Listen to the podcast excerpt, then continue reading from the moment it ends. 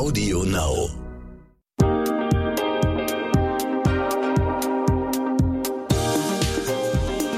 Herzlich willkommen zu einer neuen Folge von What the Finance. Ich bin eure Host Sabrina Markgraf und ich freue mich, dass ihr wieder mit dabei seid. Mit unserem Podcast wollen wir ja vermehrt Frauen erreichen und daran bestärken, ihre Finanzen selbst in die Hand zu nehmen. Beim Thema finanzielle Unabhängigkeit denke ich oft an das Gender Pay Gap. Also Frauen arbeiten seltener in Führungspositionen und werden schlechter bezahlt. Hallo Sabrina, ja, es ist nicht einmal jede dritte Stelle in den Führungsetagen mit einer Frau besetzt. Der Wahnsinn. Dabei sind diese Frauen ja da. Etwas mehr als die Hälfte der Studierenden ist weiblich und das gilt auch für die Absolventinnen. Da stellt sich doch die Frage, wo bleiben diese Frauen zwischendurch? Wollen oder können sie nicht bis an die Spitze eines Unternehmens? Dieses Thema ist so wichtig wie umfangreich und deshalb widmen wir ihm eine Doppelfolge. Diesmal spreche ich mit Michaela Jaab. Sie hat viele Jahre Erfahrung in der Organisations- und Personalentwicklung. Sie arbeitet bei Hayes, das ist eine Personalberatung, die spezialisiert ist auf das Rekrutieren von Fach- und Führungskräften. Und bei Hayes ist sie Head of Diversity and Inclusion. Und ich sage herzlich willkommen, Michaela. Herzlichen Dank für die Einladung, Sabrina.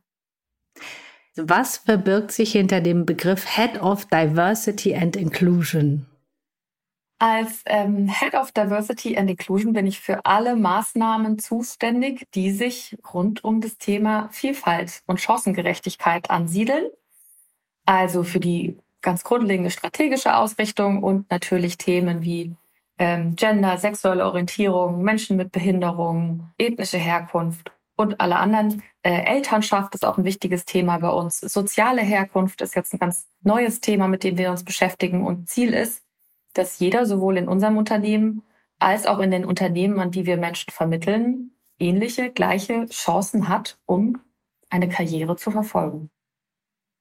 Klingt nach einem tollen Ansatz und vor allem nach einem großartigen Ziel. Und ich gehe davon aus, dass das noch ein bisschen dauert, bis das erreicht wird, dass Chancengleichheit besteht. Deshalb sprechen wir jetzt darüber. Lass uns mal damit beginnen mit dem Thema, wenn wir über Frauen und Karriere sprechen. Genau darum geht es ja jetzt. Was ist denn eigentlich eine Karriere? Ist das ein großartiger Jobtitel? Ist es viel Geld verdienen? Ist es viel Verantwortung haben? Oder ist es dieses klassische Work hard, play hard, sich beweisen, ich kann das? Oder ist es eher die Work-Life-Balance? Ich kann mir Freiheiten rausnehmen.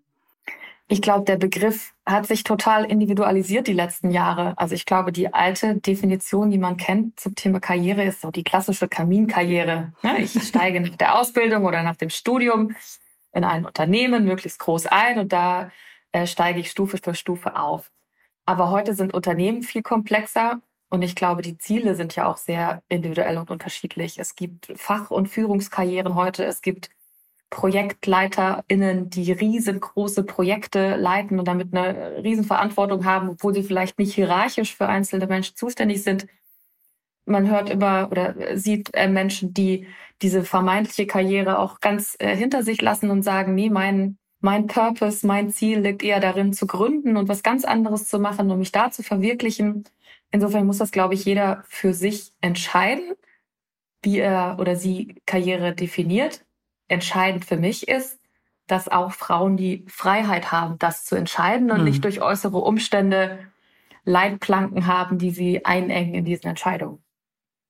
Genau, dass ich die Wahlfreiheit habe. Wie ist es denn um die Chancengleichheit bestellt? Was sind denn die Leitplanken, die nach wie vor da sind?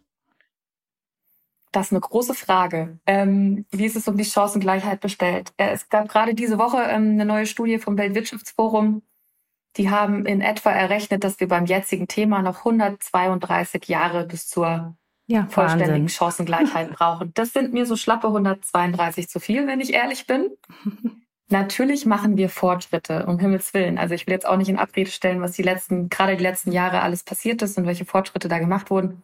Aber wir haben immer noch Riesenthemen, Gender Pay Gap, Gender Care Gap, Diskriminierung auf dem Arbeitsmarkt. Wir kennen die fast schon geflügelten Wörter, Teilzeitfalle oder Karrierekiller, Elternzeit, da wird auch immer ganz oft mhm. gesprochen. Also es gibt auf jeden Fall noch eine ganze, ganze Menge zu tun für Frauen und für Mütter. Was hindert denn Frauen daran aufzusteigen? auch das ist ganz, ganz individuell. Es fängt an von den gesellschaftlichen, sozialen Rahmenbedingungen, die jede und jeder hat. Also ne, habe ich überhaupt Kinderbetreuung? Wohne ich irgendwo auf dem Land, wo um 13 Uhr jeder Kindergarten zumacht? In welchem sozialen Gefüge lebe ich? Bin ich alleinerziehend oder habe ich einen Mann, der ähm, nur am Reisen ist? Habe ich Großeltern, die mal einspringen können? Das sind ja schon mal so Sachen, die ganz außerhalb vom Einflussbereich von Unternehmen liegen. In Unternehmen oder auch auf dem Arbeitsmarkt ähm, gibt es immer noch, ich sag mal, Vorbehalte. Frauen werden schwanger, fallen eher aus, sind dann mit den kranken Kindern zu Hause, die üblichen hm. Klischees. Hm.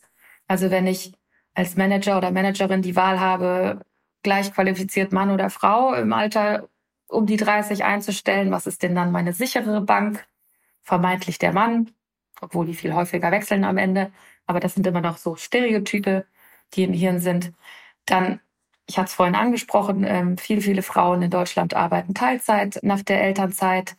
Da bewegt sich die Karriere deutlich langsamer vorwärts.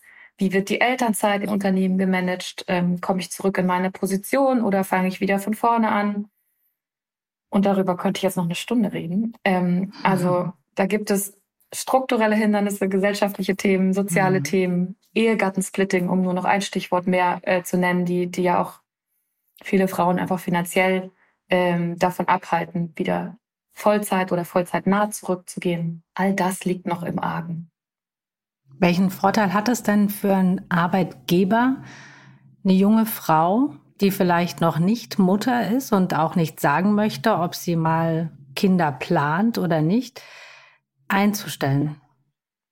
Ich weiß gar nicht, ob es die Frage nach dem Vorteil ist. Es ist nur, also es gibt aus meiner Sicht nicht die Frage nach dem Nachteil. Also wir sollten ja, hm. wenn wir über Rekrutierung, Einstellung sprechen, uns fragen, welche Kompetenzen passen am besten auf die Stelle, wer kann uns da am meisten voranbringen? Und all das andere, was ich vorher erzählt habe, sollte da ja überhaupt keinen Einfluss drauf haben. Ähm, insgesamt, klar, also es gibt unfassbar viele Erkenntnisse darüber, dass diversere Teams innovativer sind, entscheidungsfreudiger sind, ähm, bessere Diskussionskultur haben, wenn man mehrere Perspektiven drin hat. Also macht es auf jeden Fall Sinn, Mixed-Teams zu haben. Und äh, wenn man, wenn man bereits viele Männer zum Beispiel in Führungsstrukturen hat, da eine Frau zu holen, ähm, um auch die ganze Diskussionskultur ein bisschen zu verändern. Hm. Und dann ist, glaube ich, dieses vermeintliche Ausfallrisiko hinfällig, wenn man darüber nachdenkt, dass zum Beispiel Frauen, die in Teilzeit oder in Elternzeit arbeiten, sehr, sehr viel loyaler sind und sehr, sehr seltener, viel seltener wechseln als Männer, die eher, ähm, ich sag mal, den nächsten paar tausend Euro, die noch woanders zu verdienen sind, als oft auch in ihrer Rolle als Alleinverdiener hinterhereilen. Das ist ja auch nicht für jeden Mann ein schönes Gefühl, diesen Druck zu haben, um das mal auch zu sagen. Ähm, mhm. Die sind aber oft sehr viel schneller weg. Währenddessen man natürlich auf jemanden, der langfristig seine Balance und seine Jobheimat im Unternehmen gefunden hat, davon viel, viel länger profitiert. Darauf wollte ich auch hinaus. Also, dass, wenn ich nach Vorteil frage, dass es eben darum geht, diverse Teams aufzustellen, die mehrere Geschlechter beinhalten, die auch mehrere Generationen beinhalten, um verschiedene Perspektiven in das Team zu holen, um auch die Zielgruppe vielleicht besser bedienen zu können, weil letztendlich geht es ja darum, wenn wir jetzt in Zahlen und Unternehmenserfolg denken, dann sind ja diverse Teams, und da gibt es ja genug Studien dazu, tatsächlich viel besser für ein Unternehmen. Warum kommt das aber bei den Unternehmen selber noch nicht so an? Ja. Die Entwicklung ist ja sehr langsam, wenn man sich einfach die Zahl der Frauen in Führungspositionen anschaut, weil jede Statistik spricht ja dafür, dass jetzt alle Frauen eingestellt werden, die es da auf dem Arbeitsmarkt gibt, um die Teams diverser aufzustellen. Ja, das ist so dieser, dieser Gap zwischen Verstehen und Handeln. Ne? Also ich glaube, die Erkenntnis ist überall durchgedrungen inzwischen. Also das wird ja auch sehr häufig ähm, wiederholt und ist sehr präsent ähm, auf allen Kanälen. Mhm. Aber dann im Einzelfall, in der Hektik des Alltags, unter Entscheidungsdruck, Entscheidungen anders zu fällen, ist menschlich auch echt nicht so leicht. Also das ist ja nichts, wo ja. man irgendwie Schnipp macht und dann, ah, jetzt mache ich das alles anders. Und das sind ja Verhaltensweisen und Präferenzen. Wen halte ich für besser geeignet für eine Position? Die, die erfolgreiche Manager über viele, viele Jahre und Managerinnen auch natürlich über viele, viele Jahre sich angeeignet haben, damit auch erfolgreich waren. Und es ist zäh, das zu verändern. Da hilft nur, steter Tropfen hüllt den Stein und, und, und dran zu bleiben. Mhm. Und hoffentlich irgendwann so eine kritische Masse zu erreichen derer, die das geschafft haben, die dann nochmal einen viel größeren Impact haben als, als die, die da jetzt schon aktiv sind. Hat vielleicht auch was mit Netzwerken zu tun, darüber sprechen wir gleich noch.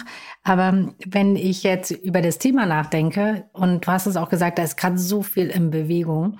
Und was ich von meinen Freunden höre, dass die sagen, oh, als Frau hast du momentan viel größere Chancen, einen Job zu bekommen, weil Unternehmen Frauen einstellen wollen. Ist es denn so? Haben Frauen im Moment einfach großartige Chancen, tolle Jobs zu ergattern am Arbeitsmarkt? Bestimmt, aber ich glaube, das ähm, reduziert sich ja auf, auf, auf, auf eine gewisse Elite, wenn wir jetzt über ähm, hohe Führungspositionen sprechen, wo ganz aktiv Frauen gesucht werden. Mhm. Es gibt ja auch ein neues äh, FIPOC-2-Gesetz, das äh, auch vorgibt, dass in gewissen Gremien 30 Prozent äh, Frauen im Vorstand zu sein haben. Aber das bezieht sich halt auf eine sehr, sehr kleine Population an Großkonzernen, die das betrifft. Der gesamte Mittelstand, Familienunternehmen, kleine Unternehmen sind davon ja nicht, also nicht von der Vorgabe betroffen, hoffentlich trotzdem von der Idee beseelt, dass es Sinn machen würde. Das wäre mhm. zumindest meine Hoffnung. Aber ähm, ich bin sicher, es gibt ganz spezifische Positionen, wo Frauen gerade auf dem Markt kaum mehr zu finden sind. Also, ne, also mhm. CF, Welche zum Beispiel? CFOs zum Beispiel, weibliche CFOs sind total gesucht. Ähm, also Finanzvorstände. Genau, Controlling, IT, ähm, also Themen, wo tendenziell nicht so viele Frauen im Markt zu finden sind, die sind im Moment heiß begehrt und schwer zu finden und hoch bezahlt. Aber ähm, wie gesagt, das ist ein winziger Teil der deutschen Wirtschaft, den das dann im Einzelnen betrifft und ein sehr kleiner Anteil der Frauen leider auch, die das betrifft. Ähm, für alle anderen dürfte sich das Blatt auch ein bisschen verbessert haben, aber ich glaube nicht, dass das jetzt einen himmelweiten Unterschied macht. In welchem Umfeld leben denn Frauen im Moment in der Berufswelt? An welchen Hürden scheitern die meisten? Ich höre mal das Stichwort gläserne Decke. Gibt es sowas immer noch? Ja, ja, klar. Also e-, egal bei welchem Unternehmen, oder ich meine, es mag einzelne super Ausnahmen geben, aber wenn man sich die, die äh, Geschlechtsverteilung auf den verschiedenen Ebenen anschaut äh, in Unternehmen, also auf den Hierarchieleveln, dann findet man in quasi jedem Unternehmen eine Ebene, ab der das Verhältnis total kippt.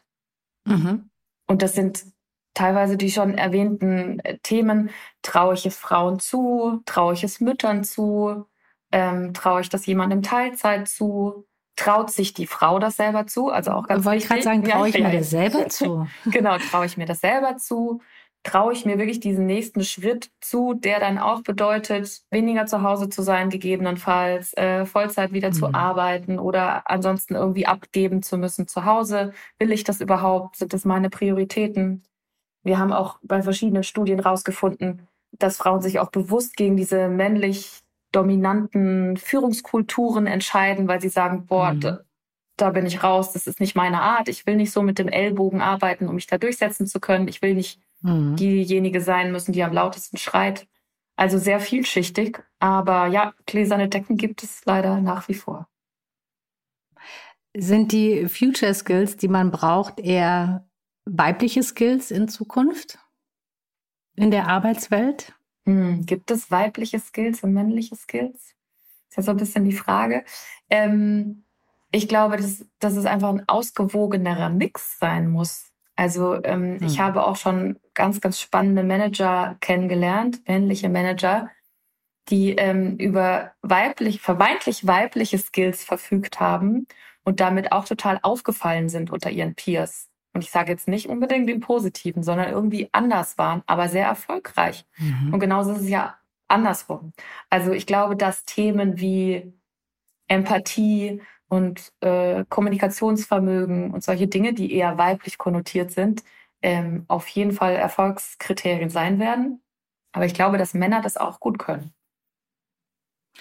Ja, und vielleicht trauen die sich das aber auch nicht so nach außen zu tragen. Absolut. Ähm, weil das, das stimmt, weil die Prägung vielleicht eine andere ja. ist. Auch das Arbeitsumfeld das gar nicht hergibt, dass man das, dass man das ausleben darf und Frau vielleicht eher, weil man das der Frau als potenziellen Skill zuschreibt.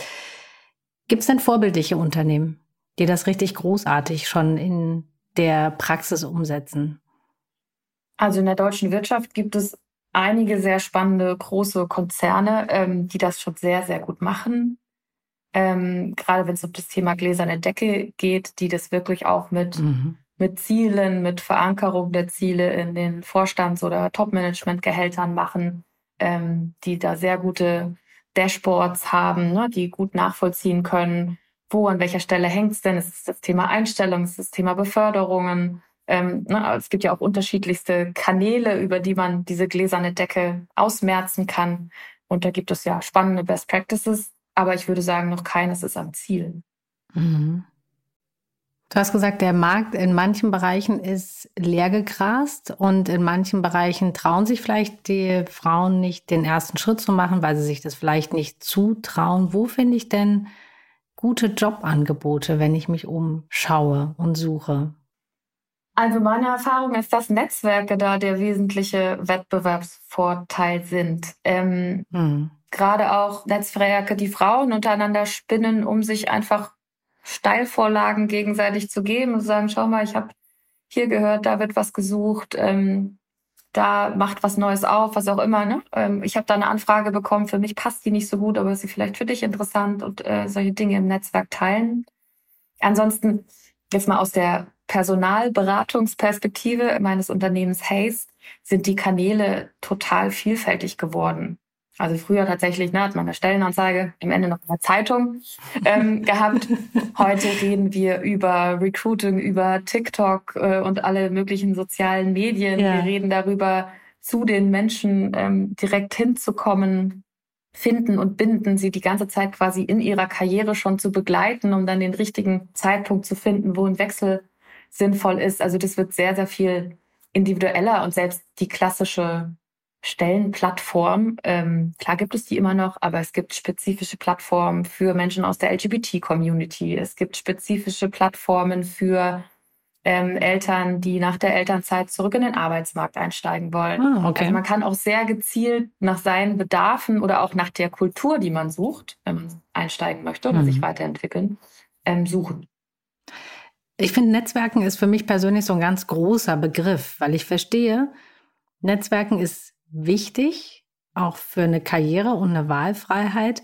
Gleichzeitig finde ich es gar nicht so leicht, irgendwo anzufangen. Wie fange ich denn an zu netzwerken? Ich kann in meinem Freundeskreis erstmal anfangen und sagen, das sind meine Fähigkeiten und ich bin auf der Suche. Da komme ich ja manchmal schon ein Stück weit.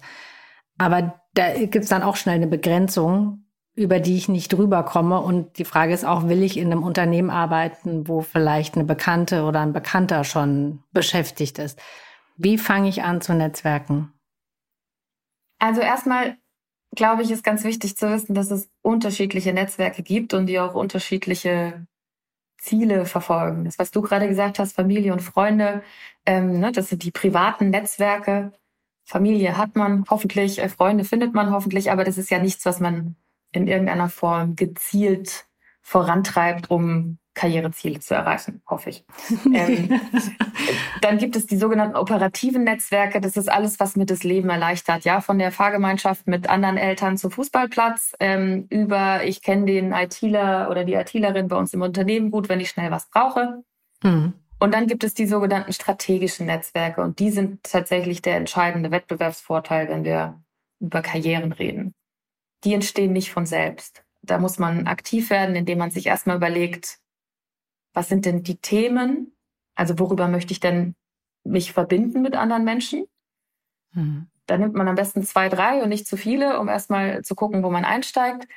Dann kann man sich super. Also sich positionieren schon klar, dass, dass ich sage, okay, dafür stehe ich, das ich muss mich vorher entscheiden, in dem Bereich möchte ich mich gerne beruflich weiterentwickeln, dafür stehe ich und da suche ich mir dann ein Netzwerk oder.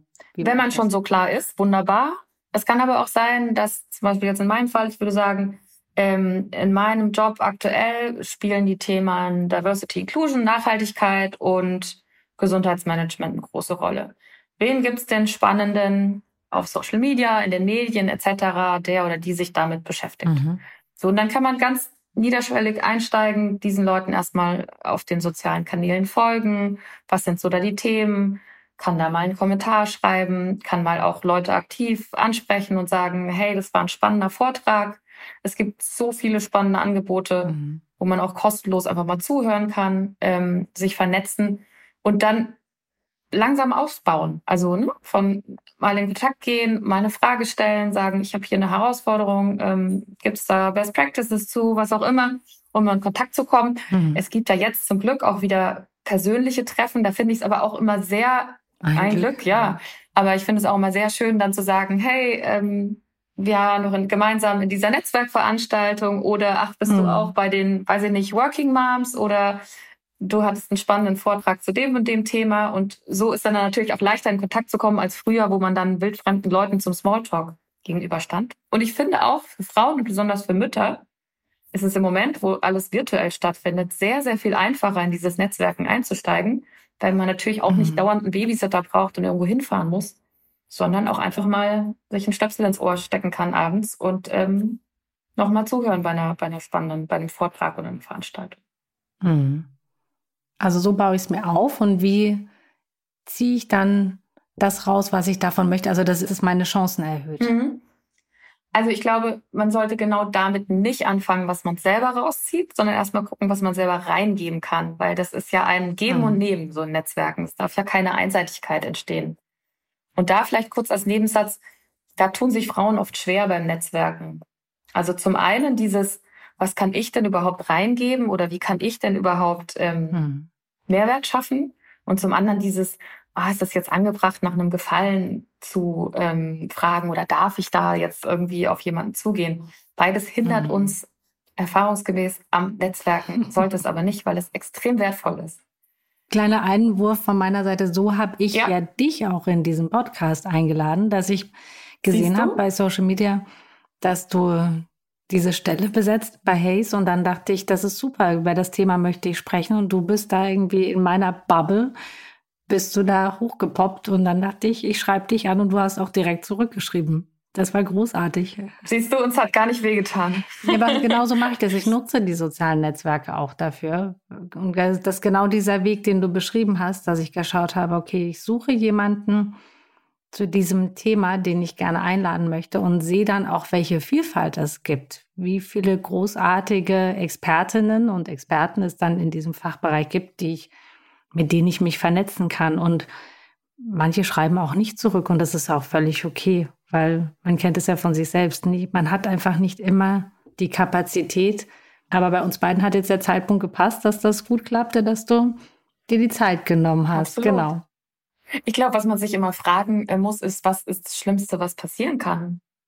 nichts eigentlich. Also, ne, so wie mhm. du sagst. Also das Schlimmste wäre jetzt gewesen, dass mir deine Mail oder dir irgendeine Mail von jemand, der dich kontaktiert, äh, durchrutscht und äh, du es nicht schaffst genau. zu antworten. Gut. Es mhm. gibt größere Dramen auf der Welt. Insofern, ähm, ich glaube, dieser ja, Sprung über den eigenen Schatten ist, ist echt entscheidend, um da ins Doing zu kommen. Und dann kann man ja auch eigene Netzwerke gründen. Also ich hatte zu Beginn meiner Diversity Inclusion Tätigkeit, wo ich wirklich noch so ein bisschen orientierungslos war. Es gab die ganzen Großkonzerne, wo alles schon picture perfect aussah und es mhm. gab uns, wo wir noch gar nicht wussten, in welche Richtung soll das jetzt gehen. Und da habe ich zwei Gleichgesinnte kennengelernt auf einer Konferenz. Ähm, und dann haben wir gesagt, das hilft uns so viel, uns auszutauschen. Lass doch mal schauen, wen wir noch finden in anderen Unternehmen. Und dann haben wir so ein eigenes Peer-to-Peer-Coaching-Netzwerk äh, aufgebaut, wo wir am Ende 20 Diversity-Verantwortliche von unterschiedlichsten Unternehmen waren. Ähm, und jeder durfte immer eine Herausforderung mitbringen und sagen, das ist gerade ein Thema, komme ich nicht weiter. Und 19 andere haben geholfen, das zu lösen. Und auch das hat uns natürlich total verbunden. Und alle waren total offen dafür und haben gesagt, ach super, sowas habe ich schon lange gesucht. Äh, was, wo man einfach mal unter Gleichgesinnten diskutieren kann.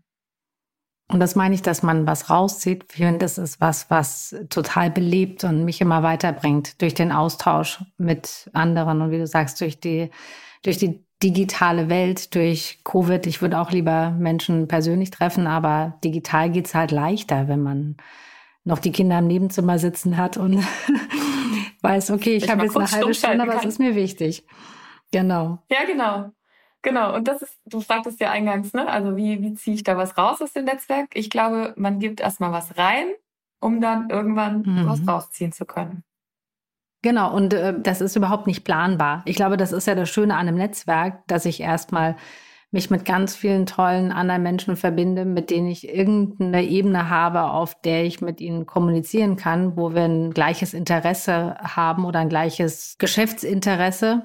Und es ergeben sich ja häufig die ungewöhnlichsten Konstellationen und Chancen dann daraus. Die sind überhaupt nicht planbar. Ich glaube, das macht eben Netzwerk aus. Man kann das nicht wirklich planen, was man dann letztendlich herausbekommt.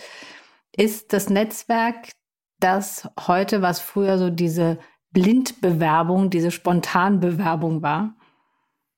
Nein, das würde ich nicht sagen. Ich glaube, das ist schon gezielter aufgebaut werden muss. Ne? Also du sagtest mhm. ja, man kann nicht planen, was aus einem Netzwerk mhm. rauskommt, absolut, aber man kann schon planen, mit wem, zu welchen Themen, in welcher Intensität man sich vernetzen will und wo sich dann vielleicht Chancen ergeben können. Und man kann ja auch quasi aktiv nach Chancen fragen. Ja. Das wäre jetzt eher die Blindbewerbung, genau. Aber ähm, ganz, ganz so blind finde ich das Netzwerken nicht, wie, die, äh, wie das Braucht man heute gar keine Bewerbungen mehr? Läuft die Jobauswahl, die Bewerberauswahl, läuft es über ein Netzwerk? Ist es deshalb so wichtig? Also ich kann aus der Erfahrung unseres Unternehmens sagen, dass unser erfolgreichster Recruiting-Kanal, und zwar mit deutlichem Vorsprung, die Empfehlungen hm. von Mitarbeitenden für neue Mitarbeitende sind. Also hm. nagel mich nicht auf Zahlen fest. Ich glaube, 35 Prozent unserer Neuanstellungen sind Menschen, die unsere jetzigen Mitarbeitenden uns empfehlen, dass sie bei uns arbeiten. Also das ist schon mal, mhm. glaube ich, deutliches Zeichen für das Thema ähm, Netzwerk. Aber auch da, ich, ne, man muss sich ja immer die gesamte Wirtschaft angucken. Also als Erzieherin bei der Stadt oder Busfahrer oder wo auch immer, wirst du immer noch eine relativ einfache Bewerbung schreiben müssen. Ich glaube, dass sich so Dinge wie ähm, Motivationsschreiben und äh, das Anschreiben hoffentlich bald selbst überlebt haben. Ich glaube, dass sehr viel mehr das persönliche Kennenlernen eine Rolle spielt. Also wir sprechen ja auch ganz viel mhm. von nicht-linearen Lebensläufen, die früher wahrscheinlich direkt aussortiert worden wären, wo wir heute gucken, ist es denn entscheidend, was er oder sie jetzt früher gemacht hat, oder ist entscheidend, ob sie Feuer oder er Feuer hat für das Thema und ich mir vorstellen kann, dass er oder sie das lernen kann. Also da tut sich, glaube ich, einiges. Ja, es wird ganz anders ähm, bewertet. Ja. Genau, aber in den höheren Positionen von Fach- und Führungskräften spielen Netzwerke tatsächlich inzwischen eine, eine sehr, sehr große Rolle. Und vielleicht noch zum Ergänzen, Netzwerke spielen auch insofern eine sehr, sehr hohe Rolle, dass es einem natürlich auch Alternativen bietet mhm. und dadurch eine ganz andere Verhandlungsposition. Also wenn ich zum Beispiel weiß, was ich auf dem Markt wert bin, kann ich auch im eigenen Unternehmen jetzt bei einer Gehaltsverhandlung, sprechen wir vielleicht später noch ein bisschen tiefer drüber, ähm, ganz anders auftreten. Das war die perfekte Überleitung jetzt zum zweiten Teil, weil genau darum geht es jetzt. Also wir kennen jetzt die Rahmenbedingungen. Ich weiß oder du hast nochmal gesagt, wie wichtig auch das Netzwerken ist. Und jetzt wollen wir in der nächsten Folge über das Machen sprechen. Also wie gehe ich eine Karriereplanung ganz konkret an? Bis dann in 14 Tagen. Bis dann. Also, liebe Hörerinnen, netzwerkt, was das Zeug hält. Das Vernetzen ist ein guter Motor für euch selbst und auch für euer Weiterkommen. Und freut euch auf die zweite Folge zum Thema Karriere. Sie kommt am 12. September raus. Abonniert dazu gerne unseren Podcast, dann verpasst ihr keine Folge und lasst uns auch gerne eine Bewertung da. Bis dann. Tschüss.